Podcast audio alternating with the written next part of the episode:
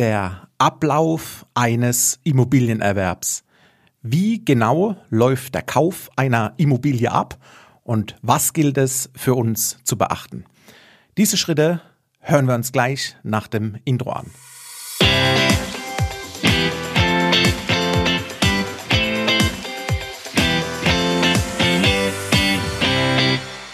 Hallo und herzlich willkommen zum Denkmalimmobilien Podcast. Mein Name ist Marcel Keller und wie gesagt, gehen wir heute darauf ein und schauen uns mal den Ablauf eines Immobilienkaufs an. Hier vorausgesetzt, dass wir bereits die erste Stufe zusammen genommen haben. Wir hatten unseren Kennenlern-Talk. Du bist durch den Denkmalimmobilienprozess von mir, Marcel Keller, durch.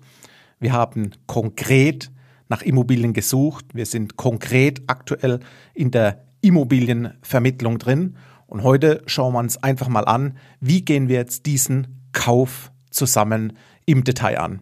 Das heißt, du hast genau verstanden, um was es geht, wo die Vorteile deiner Denkmalimmobilie liegen. Du könntest es, ich sage das immer ganz salopp, wenn du samstags Sky Fußball schauen gehst mit deinem Stammtisch, könntest du aufstehen und könntest sagen, warum du deine Denkmalimmobilie in der Stadt in der Lage X gekauft hast. Das ist mein Wunsch, dass wir genau diese Qualifikation letztendlich zusammen erreichen. Letztendlich ist äh, Step 1 der Step, dass wir zusammen in die Finanzierungsanfrage gehen. Wie in meinem Denkmalimmobilienprozess genannt, habe ich in der Stufe 4 die Finanzierungsvermittlung drin. Du bekommst bei mir immer automatisch die Finanzierung mitgeliefert. Hierzu schalten wir einen externen Finanzierungsvermittler ein, der auf Immobilien als Kapitalanlage in der Vermittlung von den notwendigen Euros für dich, für die Finanzierung, ich sag mal, professionell und fokussiert drauf arbeitet. Er hat einen extrem guter Bankenzugang, was extrem wichtig ist, weil Denkmalimmobilien sind immer ein Sondersegment, eine Sonderform von Immobilien. Und ich habe bereits in einer vergangenen Folge darüber erzählt und berichtet, dass jede Bank immer auf eine verschiedene Bewertung der Immobilie kommt. Zur Finanzierungsanfrage. Step 1. Was genau passiert in dieser Finanzierungsanfrage? Wir nehmen natürlich deine persönlichen Daten auf, Name, Vorname, Adresse, alles drum und dran, Güterstand, Familienstand und äh, nehmen auch gleich in diesem Zusammenhang die Steuer-ID, die Steueridentifikationsnummer mit auf, weil wir diese nachher dann benötigen für den Kaufvertrag, für das Angebot anzufordern. Es wird in der Finanzierungsanfrage ebenso deine berufliche Tätigkeit äh, abgefragt. In welchem Angestelltenverhältnis, in welchem Beschäftigungsverhältnis befindest du dich, in welcher Branche, seit wann bist du bei dem Arbeitgeber, wann ist dein Renteneintritt, warum spielt das eine Rolle? Weil natürlich die Banken wissen wollen, ich sage es jetzt bewusst, hinten raus, ob die Immobilie bezahlt werden kann oder entschuldet wird und so weiter. Danach, wenn wir die äh, persönlichen Daten haben, berufliche Tätigkeit durch, gehen wir in die Bonitätsprüfung in der Finanzierungsanfrage. Hier sammeln wir zum einen Lohn, Lohn und Gehalt, Anzahl der Monatsgehälter, gibt es sonstige weitere Einkünfte aus selbstständiger Tätigkeit oder wie auch immer. Wir nehmen Rentenansprüche mit rein, Kindergeld, was uns zusteht und gegebenenfalls noch sonstige Einkünfte. Sonstige Einkünfte nehmen wir ab und an, vielleicht Tantiemen oder den Boni, wo wir da mit rein kalkulieren. Nächster Step, wie bereits erwähnt, wir prüfen die Rentenansprüche, was ich oben schon gesagt habe. Wir wollen wissen, wann ist der Renteneintritt. Und wir holen uns noch die Zahlen, ob du auch Rentenansprüche neben der gesetzlichen Rente, solltest du Angestellter sein, Führungskraft, Manager, oder bist du eventuell selbstständig oder Gesellschafter, dass du Entnahmen machst, ob es Ansprüche aus privaten Lebensversicherungen oder Rentenversicherungen gibt. Danach kalkulieren wir die Ausgaben in Form von den Wohnkosten, die Beiträge noch, die aktuell in die Lebens- oder Rentenversicherung gehen. Wir schauen, welche Krankenversicherungsbeiträge, dass du bezahlst. Bist du gesetzlich versichert? Bist du freiwillig gesetzlich versichert? Oder bist du doch in der PKV, sprich in der privaten Krankenversicherung? Und laufende sonstige Ausgaben für Lebenshaltungskosten, sprich Essen, Trinken, Kleidung, Urlaub und so weiter.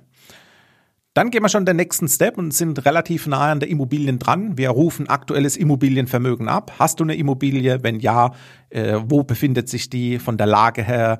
Ist es, ein, ist es ein Haus mit Grundstück, mit Gatten? Wie groß? Ist es finanziert? Zu welchen Rahmenbedingungen? Und so weiter. Sprich, wir gliedern dein Immobilienvermögen auf und gleichzeitig auch, ob das Objekt schuldenfrei ist oder noch eine Restschuld hat mit der Laufzeit X und auch der definitiven monatlichen Rate dazu. Danach gehen wir natürlich direkt in unser konkretes Wunschobjekt, wo wir die Finanzierungsanfrage äh, drauf aufbauen möchten. Und gerade beim Denkmalinvestment will, der, will die Bank natürlich Baujahr wissen und Modernisierungsjahr, Wohnfläche, Größe des Grundstücks und ob es irgendwelche Besonderheiten gibt, ob Stellplätze dabei sind. Und dann sind wir auch schon relativ weit, was dieses Thema betrifft, gliedern nur noch den, den Kaufpreis letztendlich auf, anteilig, was ist Grund und Boden, anteilig, was ist mein Altbau, meine Altbausubstanz, meine Ruine, meine Hülle, kommt äh, gegebenenfalls Maklerkosten drauf, wie hoch ist die Grunderwerbsteuer, fallen irgendwelche Zusatzkosten nochmal an, wie hoch ist Grundbuch und Notarkosten und wir schlüsseln separat auf, ob wir Inventarkosten geltend machen können für Möbel oder Küche. Und das sind genau die Zahlen, die der Finanzierungsvermittler möchte, um dir auch später deine Wunschfinanzierung vermitteln zu können. Mit genau diesen Angaben, die wir hier sammeln, geht der Finanzierungsvermittler in die Bankenanfrage. Das heißt, er selektiert sein Netzwerk mit diesen Daten. Parallel natürlich liefere ich zusätzlich jegliche Daten zum Objekt, sprich die Objektunterlagen. Da ist die Baubeschreibung drin, da ist die Teilungserklärung drin. Alles, was notwendig ist mit dem Lageplan, mit dem Wohnflächenberechnung, werde alles ich en bloc an den Finanzierer weiterleiten. Und von dir äh, liefern wir dem Finanzierer den Finanzierungsantrag, den wir jetzt gemacht haben, inklusive der Immobilienaufstellung. Wir geben die letzten drei Gehaltsabrechnungen weiter, oftmals noch die Dezemberabrechnung aus dem Vorjahr, dann teilweise Steuererklärung, Steuerbescheid. Je nach Bank möchten die Banken gar die letzten beiden Steuerbescheide, oftmals jetzt aus 19 und 18. Manchmal ist 19 noch nicht fertig, nehmen wir 18 und 17. Wir brauchen den Personalausweis und jegliche Vermögensnachweise, die wir im Finanzierungsantrag angegeben haben, müssen wir belegen und nachweisen. Da gehören die Renteneinnahmen dazu, die Nachweise zur privaten Krankenversicherung, die Nachweise für unsere gegebenenfalls Verbindlichkeiten, sprich bestehenden Schulden bei der Bank. Also das sammeln wir alles und du und ich, wir werden immer Sparingspartner sein und ich werde dann en bloc an den Finanzierungsvermittler liefern. Während er, der Finanzierungsvermittler, dann seinen Job machen kann, werden wir den äh, Kaufvertragsentwurf, sprich das Kaufvertragsangebot des Notars anfordern. Der muss, du bist eine Privatperson, du bist ein Verbraucher und wir kaufen immer von einem Unternehmer, von der Gesellschaft. Und hier ist gesetzlich geregelt, dass wir mindestens zwei Wochen warten müssen, bis wir dann letztendlich beim Notar unsere Unterschrift liefern dürfen. Das bedeutet, du bekommst den Kaufvertragsentwurf, das Angebot per E-Mail zugeschickt, bestätigst kurz den Erhalt, dann tickt die Uhr und 14 Tage danach, wenn wir zusammen geprüft haben, du liest den Kaufvertrag, ich lese ihn, in der Regel sind die clean und safe, aber vor kurzem habe ich zwei Fehler in so einem Kaufvertragsangebot entdeckt. Da muss natürlich revidiert und ergänzt werden und dann passt das Ganze. Wir machen uns auch in der Zwischenzeit einen konkreten Notartermin aus, oftmals drei bis vier Wochen im Vorlauf, weil nun laufen zwei Parallelen. Die eine Seite ist, der Finanzierungsvermittler besorgt uns diverse Angebote, die er uns auf den Tisch legt und wir prüfen und selektieren unser Wunschfinanzierungspartner uns natürlich raus. Und auf der zweiten Seite beginnt, äh, ich sammle die Uhr zu ticken für unsere 14-Tagesfrist damit wir die Kaufverträge prüfen können und dann maximale Sicherheit zu haben, wenn wir zusammen zum Notar gehen. Wir gehen zusammen zum Notar, du und ich, ob du Profi bist oder nicht. Ich bin in der Regel immer dabei. Warum? Es gibt einfach ein gutes Gefühl, wenn, ich sag mal, ein Fachmann oder ein Experte oder ein Profi das Ganze professionell begleitet und die Fragen des Notars beantworten kann. Und so geht es mir rückwirkend bis 2013 konnte ich jegliche Fragen vom Notar beantworten, so dass du relativ entspannt in diesem Notartermin sitzen kannst. Dann sitzen wir zusammen beim Notar, wenn alles gut läuft, und es war bisher zu 100 Prozent der Fall, unterschreiben wir das Kaufangebot. Dieses Kaufangebot wird dann vom Notar, beispielsweise hier in München oder in Berlin, je nachdem, wo wir zum Notar gehen, an den Notar des Bauträgers, des Projektierers gegeben. Und er, der Bauträger, wird es dann zeitnah in Form des, der Kaufvertragsannahme, wie gesagt, annehmen. Parallel wieder am Fall, was wir noch in unserem Notartermin zusammen machen, ist die Grundschuldbestellung.